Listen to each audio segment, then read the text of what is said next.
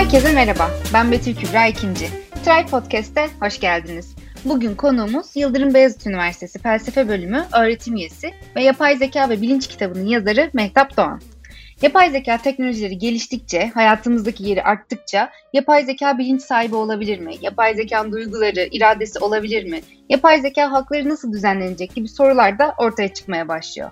Bu sorular çok tartışmalı konular, üzerine düşünmemiz ve tartışmamız gereken konular olmakla birlikte bugün biraz daha bilinç konusuna değineceğiz. Mehtap Hocam hoş geldiniz. Hoş bulduk, teşekkürler. Ee, ilk olarak kısaca kendinizden neler yaptığınızdan bahsedebilir misiniz? Yapay zeka ile, ile yolunuz nasıl kesişti? Ee, ben Bilkent Üniversitesi Felsefe Bölümü mezunuyum. Yüksek lisans ve doktoramı da araştırma görevlisi olduğum program dahilinde Ankara Yıldırım Beyazıt Üniversitesi'nde tamamladım. Ve 2011 yılından beri de Ankara Yıldırım Beyazıt Üniversitesi'nde çalışıyorum.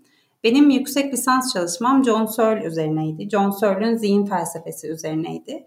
Ve daha bu aşamadan aklımda aslında zihin yalnızca biyolojik bir mesele midir yoksa insandan ya da işte hayvandan biyolojik olmayan varlıklarda da e, zihin olabilir mi e, sorusu gündemimdeydi.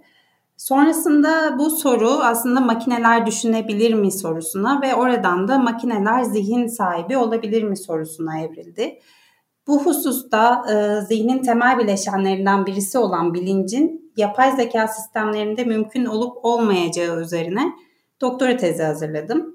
Yapay zeka aslında zihin felsefesinin alt çalışma konularından birisi. E, zihin felsefesinde ele alınan konulardan birisi ve bir zihin felsefecisi olarak da yolum yapay zeka ile zihin felsefesinde kesişmiş oldu. Ee, dediğim gibi e, yapay zeka ve bilinç problemi çalıştım. Şimdilerde de yapay zeka ve özgür irade problemi üzerine araştırmalar yapıyorum. Ee, aynı zamanda yapay zeka ve etik ilişkisi de zihin felsefesinin dışında ilgimi çeken alanlardan. Çok teşekkürler. Etik konusu, özgür irade problemi e, son zamanlarda benim de çok fazla duyduğum konular.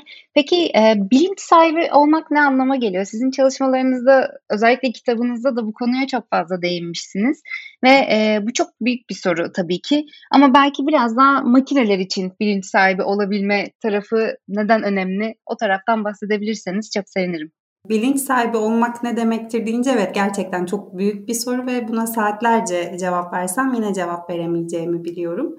Ee, insan insanlar olarak biz fiziksel evreni, evreni anlama konusunda ya da anlamlandırma konusunda, açıklama konusunda büyük mesafe kaydettik. Ama iş bilinç olunca e, bilincin karmaşık doğası bilinci bildiğimiz yollarda açıklamaya engel oluyor.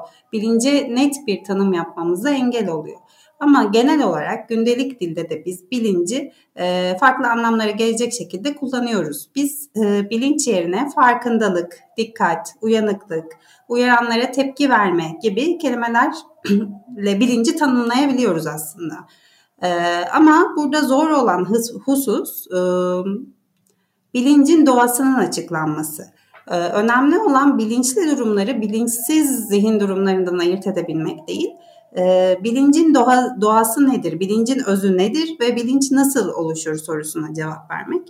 Ve bu noktada bilinci gizemli yapan şey de aslında beynin algılama, problem çözme, hesap yapma, karar verme, hafıza gibi işlevleri değil de e, nasıl bilinçli olduğumuzu açıklayabilmek. İnsan iki yönlü bir varlık. İnsan hem çevresiyle etkileşimde bulunan bir varlık hem de kendi varlığının farkında olan bir varlık kendi varlığını ve çevresiyle etkileşimini deneyimleyen bir varlık. Bu bu açıdan da insanın kendi varlığının farkında olması ve kendi deneyimlerinin farkında olması aslında bilinci gizemli yapan şey. Bilincin gizemi bu yönüyle öznel ve niteliksel doğasından aslında kaynaklanıyor. Yani bilincin öznel deneyim ile bağlantısı e, bilinci zorlu kılan husus fiziksel bir beyin nasıl oluyor da e, bizim dışarıdan gözlemleyemediğimiz, üçüncü şahıs bakış açısıyla gözlemleyemediğimiz öznel bilinci ortaya, çıkarıyor sorusu burada önem kazanıyor. Tabii bu e, bilinç nedir sorusuna cevap çok uzar. O yüzden ben e, kısaca bahsettikten sonra makinelerde bilinçten bahsetmek istiyorum. Ee, şimdi bizim bilinci ölçmek için ya da bilinci tanımlamak için elimizde hiçbir aracımız yok. Bugün nörobilimin geldiği noktada da bildiğimiz kadarıyla beynin bilinçten sorumlu tek bir bölümü de yok. Ama bununla beraber hepimiz bilinçli olduğumuzu düşünüyoruz. Hatta benzetme yoluyla diğer insanlara da bilinç atfediyoruz. Diğer insanların da bilinçli olduğunu kabul ediyoruz. Hatta bazı hayvanlara, kedilere, köpeklere, maymunlara da bir derecede bilinç atfediyoruz. Ama işte karıncaya ya da örümceğe bilinçli demek konusunda çekingeniz. Makinelerin ise hiçbir şekilde bilinçli olduğunu bile düşünmüyoruz. Aslında şu an için de bu konuda e, çok da hak, haksız değiliz. Çünkü e, mesela düşünelim AlphaGo. AlphaGo'nun bir sabah uyandığını e, ve insanlarla Go oynamaktan çok sıkıldığını. E, sürekli oyun oynuyorum ya bu ne sürekli Go oynuyorum ve yeniyorum. İnsanlar çok yeteneksizler. Ben biraz da poker oynayayım da para kazanayım dediğini düşündüğümüzde bu saçma bir düşünce oluyor. Ya da işte AlphaGo bir sabah uyanıyor diyor ki ne bu ya ben sürekli oyun oynuyorum. Her gün oyun oynuyorum. Sıkıldım. En iyisi ben dünyayı ele geçireyim de insanları kendime köle yapayım. Bu bize biraz absürt geliyor. Ama acaba bu senaryolar AlphaGo ile değilse de başka e, yapay zeka uygulamalarıyla ya da süper zekalarla mümkün olabilir mi? Ya da e, makinelerin, bilgisayar programlarının bilinçli olmasına ihtiyaç duyar mıyız biz bir, bir gün? Çünkü e, makinelerden bir gün etik davranışlar sergilemesini bekleyebiliriz. Ve makinelerden etik davranışlar sergile, sergilemesini beklememiz için kendi kararlarının farkında olup seçimleri arasında değerlendirme yapabilmeleri gerekir. Bu da aslında bir tür bilinç gerektirir. Sürekli değişen, belirsiz bir dünya içerisinde hedefleri açık olan, belirlenmemiş olan, o hedeflere nasıl ulaşacağına dair akıl yürütebilen makineler geliştirmek gerekebilir. Ee, ki bunların hepsi de bilincin gerekli koşullarıdır. Peki makinelerde bilinç mümkün olabilir mi? Olursa ne şekilde mümkün olur? Tabii ki bu konuda görüş ayrılıkları var. Mümkün olabilir diyenler ve olamaz diyenler. Mümkün olabilir diyen grup e, aslında Üçe ayırabiliriz bu gruptakileri çünkü e, üç farklı şekilde mümkün olabileceğini söylüyorlar. Birincisi biz bilinci bir e, bilgisayara ya da makineye programlayabiliriz diyenler var. Ama bu şu an için çok uygulanabilir görünmüyor. Çünkü biz insanda dahi bilincin ne olduğunu henüz bilmiyoruz ki bu bilinci bir makineye program programlayabilelim. Çok olası görünmüyor. E, ikincisi Makineler e, ya da yapay zeka belli bir karmaşıklık düzeyine ulaştığında e, yapay zekada bilinç kendiliğinden belirir. Çünkü e, insanda da bilinç bir noktada belirmiştir. İşte e, beynin karmaşıklığı geliştikçe basit hayvanlardan insana doğru e, bilinç e, çok daha açık hale gelmiştir ve kar, karmaşıklığa bağlı olarak bilinç beliren bir özelliktir. Ve bir gün e, yeterli karmaşıklıkta zeki makineler inşa edebilirsek bu makinelerde de bilinç e, belirebilir diyen bir grup var. Tabii ki bu grubun dediğini yanlışlayabilmek için ya da inkar edebilmek için elimizde bir gerekçe yok. Evet bu mümkün olabilir ama nasıl olur ya da ne zaman olur e, onu henüz bilmiyoruz. Bunu söyleyenler de bunu zaten bilmiyorlar. Bunun dışında e, makineler bilinçli olmayı öğrenebilir diyen bir grup var. Çünkü bu gruba göre insan da aslında bilinçli olmayı öğreniyor. Bir bebek doğduğunda kendisini çevresinden ayırt edemez. Çevresinde başka bir bebek ağladığında o da ağlar. Ya da aynaya baktığında kendisini tanıyamaz. Bir bebeğin aynada kendini tanıması için en az 6 aylık olması gerekir. Belki 1 yaşına gelmesi gerekir. Demek ki insan da bilinci öğrenebiliyor. Ee, insan eğer bilinci öğreniyorsa makine neden öğrenmesin diyen başka bir grup var. Ama bunların haricinde bilinçli bir makinenin hiçbir zaman mümkün olmayacağını söyleyenler de yok değil ve az da değil. Çünkü e, bunlar örtük olarak bazen bazen açık olarak bazen örtük olarak bilincin biyolojik yapılarda yalnızca biyolojik yapılarda bulunan bir özellik olduğunu iddia ediyorlar. Bilinçli tak, bilinçli e, taklidi yapan bir makine elbette olabilir. Ancak silikon yapılarda bilinçten gerçek anlamda bahsetmek mümkün değildir diyorlar. Örneğin bir bilgisayarda kar yağışını, dolu yağışını, fırtınayı simüle edebilirsiniz. Ama bilgisayar ıslanmaz. Bilinç de böyledir. Bir, e, bir bilgisayarda, bir yapay zekada bilinci simüle edebilirsiniz. Ama bu demek değildir ki o yapay zeka bilinç sahibi. Bu tartışmalar niçin önemli? Çünkü e, bilinçli bir makine duyguları olan, irade sahibi olan, acı çeken, hissedebilen bir makine e, anlamına da geliyor aynı zamanda. E, bu makine, bilinçli makine kendi kararlarını kendi verip sosyal hayata müdahale edebilecek bir makine olacak. Duyguları olan bir makineye karşı e, bizim ahlaki sorumluluklarımız da olacak. Hissedebilen bir makineye yaklaşırken her zaman acı çeker mi acaba diye düşünmek zorunda kalacağız insan hakları, hayvan hakları gibi makine haklarından, yapay zeka haklarından da bahsetmek zorunda kalacağız. Ve bunların da e, hepsinin aslında ortak noktası bilinç gerektirmeleri. Bilinçli bir makine bize e, hem etik hem hukuki e, sorunlar açabilir. Hatta başka bir açıdan da e, bakarsak aslında makine bilinci ya da yapay bilinç e, araştırmaları insan bilincini anlamamız konusunda da bize fayda sağlayabilir. Eğer bir makinede rastgele bilinç oluşturursak eğer diyebiliriz ki evet bilinç e, belli bir karmaşıklık düzeyinde ortaya çıkan bir şeymiş. Ya da e, beyni e, beynin çalışmasını tamamen haritalandırdık ve bunu sanal bir ortama aktardık diyelim. Sonrasında da bir, bir makineye e, programladık. Ama hala bu makinede bilinç yok. O zaman diyebiliriz ki bilinç dediğimiz şey beyinden fazlasıymış demek ki. Sadece beynin e, haritalandırılmasıyla ortaya çıkabilen bir şey değilmiş. Bilinç beyne ek bir bileşen gerektiriyormuş diyebiliriz. Bu anlamda da bu çalışmalar e, insan bilincini anlamamıza katkı sağlaması bakımından da ayrı bir öneme sahipler. Ben sizin dediklerinizden birazcık şeyi e, anladım. Biraz daha böyle akıllı makinelerin duyguları olur mu? Kendi benlikleri, arzuları olabilir mi? Gibi tartışmaları, yapay zekanın nasıl hakları olacak gibi tartışmaları yapmadan önce biraz bu bilinç e, sorusuna cevap verebiliyor olmak gerekiyor sanırım. Ama peki e, şu anda bu konularda tartışmalar yürütülüyordur diye tahmin ediyorum. Yani e, duygusu, benliği, arzusu makinelerin olabilir mi? E, bu tartışmalar ne aşamada? Hangi tartışmalar yapılıyor? Evet tabii ki e, bunlar bilinçle bağlantılı olarak hem duygular meselesi hem arzu işte hem benlik meselesi tartışılıyor. Tartışılmak zorunda da belki de. E, özellikle duygular meselesi önemli. Aslında e, şu anda bilgisayarlar artık insan duygularını anlamada, insan duygularını analiz etmede %90'lara kadar başarı sağlamış durumda. Siz de biliyorsunuz ses tonundan, yüz hareketlerinden, kullanılan kelimelerden yapay zeka bizim duygusal durumumuzu tahmin edebiliyor. Duygusal durumumuzu teş- teşhis edebiliyor.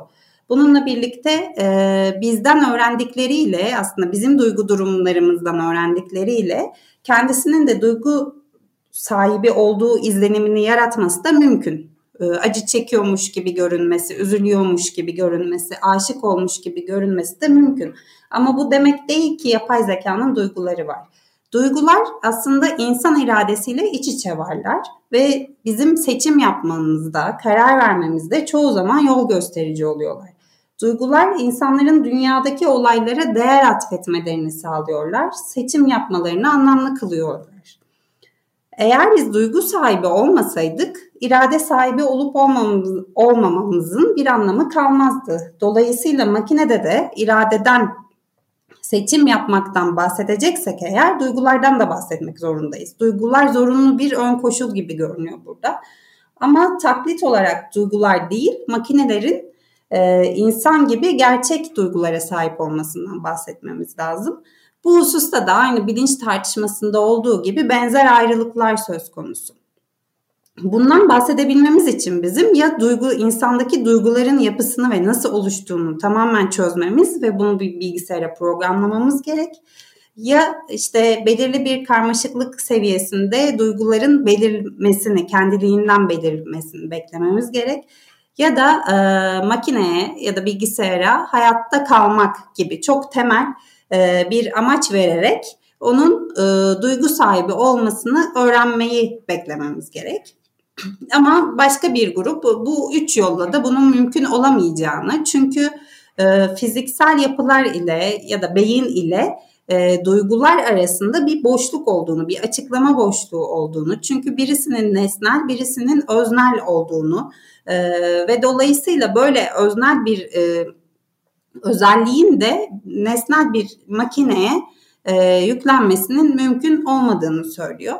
Yine e, benlik de en az bilinç kadar tartışmalı başka bir mesele duyguların haricinde. E, bir grup zaten insanda bile benliğin varlığını inkar ediyor. E, benlik dediğimiz şeyin aslında bizim e, bir yanılsamamız olduğunu, gerçek bir şey olmadığını söylüyor. Bunlar için zaten e, makinede benlikten bahsetmekle insanda benlikten bahsetmek arasında bir fark yok. İkisi de anlamsız. Başka bir grup ise e, insanda var olan bu eylemin üreteni benim. Ben yaptım. Ve e, bu deneyimde bulunan benim. E, bu hisler bana ait e, hislerinin yani işte eyleyenlik ve sahiplik hissinin ben hissinin gerçekliğine inanıyor. Benlik diye bir şey gerçekten vardır diyor. Peki yapay zeka sistemlerinde bu tür bir benlikten bahsedebilir miyiz?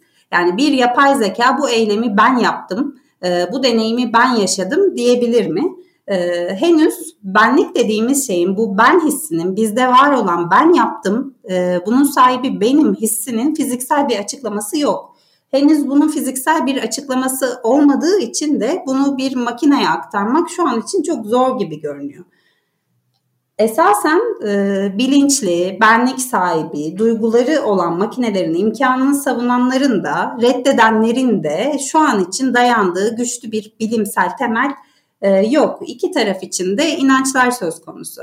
Eğer e, insanın yalnızca fiziksel ve evrendeki diğer her şey gibi belirlenmiş mekanik bir varlık olduğuna inanıyorsanız yapay zekanın insan zihninin tüm unsurlarına sahip olabileceğine de e, kolaylıkla inanırsınız. Çünkü insanın fizikselden farklı hiçbir şeye sahip olmadığını, insanın mekanik bir varlık olduğunu, esasen insanın da bir makine olduğunu söylüyorsunuz. Ama eğer ki insan bir makineden fazlasıdır diyorsanız, insanın makineden fazlası olduğuna inanıyorsanız o zaman işte bu konular tartışmalı hale geliyor ama e, ne bilincin, ne duyguların, ne de benliğin yapay sistemlerde imkanına dair kesin bir görüş yok.